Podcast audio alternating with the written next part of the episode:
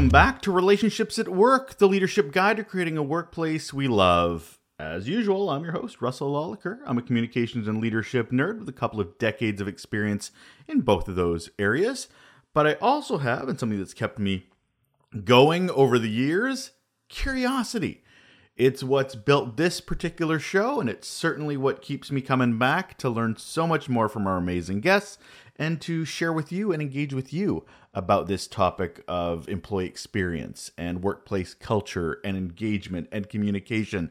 We have so much to talk about, and this show is a great resource to get you started if you're one of those leaders that wants to make things a little bit better. Every week on the show, I talk with a global or local leader on topics that are there to help us improve the workplace. We've tackled topics like negativity, activism, burnout, mental health, imposter syndrome, um, collecting employee ideas, diversity, belonging. And now, as an added bonus, I'll be sharing an additional episode pulled from the pages of our weekly Raw Notes, which you can still subscribe to. Uh, those drop every Thursday, and so does this episode. It's just a quick, valuable bit of information on top of our regular show. So, the Raw Note I'm passing on to you this week is called Don't Dismiss Dismissive Behavior especially when it's ours. Tell me if this sounds familiar. A large to medium sized staff meeting is underway. Leadership at some level is explaining a new initiative or an idea that they're either really excited about or understand that it's the next step in whatever the team or teams are working on. So it, it needs to be communicated to the larger group. Those same leaders assume that when the open dialogue portion of the meeting comes up, that the dialogue will be focused on the topic of the day, that all questions will be due to curiosity around the next new step, but that's not always what happens. Instead, someone or someones decide that since they have this opportunity, they would like to share some frustrations around problems they've seen and experienced over the last weeks, months, sometimes even years that though this new initiative, whatever it might be, sounds great, that there are long standing issues that still haven't been addressed and might even make it harder for them to be confident in this quote unquote exciting new step because their experience has not necessarily been a positive one. So they share to everybody. Does this sound familiar? Relatable? Whether we ourselves have been that individual or not, it does happen. I personally have seen it at various places that I've worked. So, what is a leader's role here? From the stance of employee engagement and workplace culture, what is a leader to do? Today, I want to talk about one way they shouldn't. Not so long ago, I had a conversation with a leader, whom I'm a big fan of, where they used the term venting to dismiss that type of passionately verbalized frustration by that employee at the staff meeting. And I quote, their exact words were, ah, they were just venting. I'm sure she didn't mean to be dismissive, but that is exactly what she was putting on in full display with those words just venting.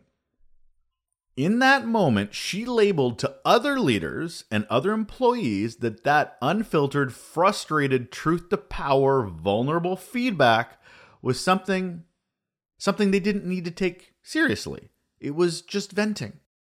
Words to be put in a box and placed on a shelf is something not as important as the feedback shared through channels and tones that they, leaders, might find more accepting and formal and probably not as public. I know I'm singling out this one exchange, but I've seen it a lot over my career. And I think this this terminology, this venting language, it needs to stop. This is not a great example of leadership or demonstrating supporting employees. So instead of being dismissive, let's be curious. Maybe ask questions like what led them to be so frustrated? Who is their current leader? And why does this individual not feel comfortable vocalizing these concerns to them? And why did they think this public forum was the best way to share their concerns? Are they not being listened in their own team? We need to ask why and what led to that person's frustrated feedback. Because when leaders use dismissive language and communicate in that way, it communicates other things that we may not be intending. Like that when employees are being passionate and caring, it doesn't really matter. We talk about inclusivity. So when people communicate differently, when they're passionate differently, and it doesn't align with our quote unquote professionalism or ways in which we're comfortable with, that doesn't mean we shouldn't accept it and treat it as valuable. We're also communicating that it's not psychologically safe to share your truth to power or challenge the status quo. Because here they are in the middle of a large group literally doing that, and we're dismissing it with our language and possibly our actions based on that. We're also communicating that bad leadership, or at least those direct reports that should be listening and championing their employees, is the culture.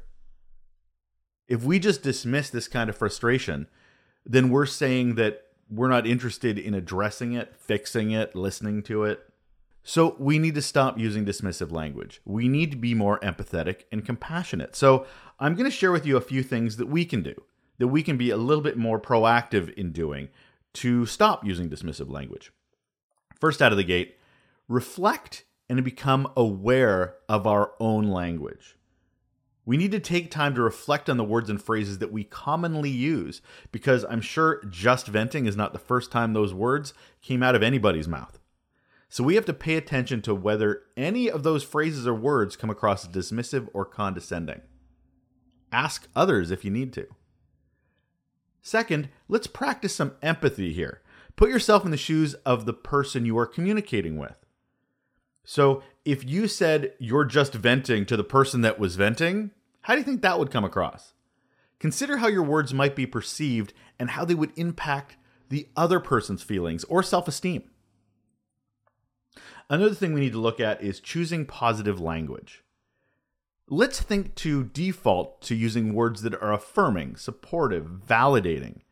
Encourage open dialogue, actively listen to other perspectives.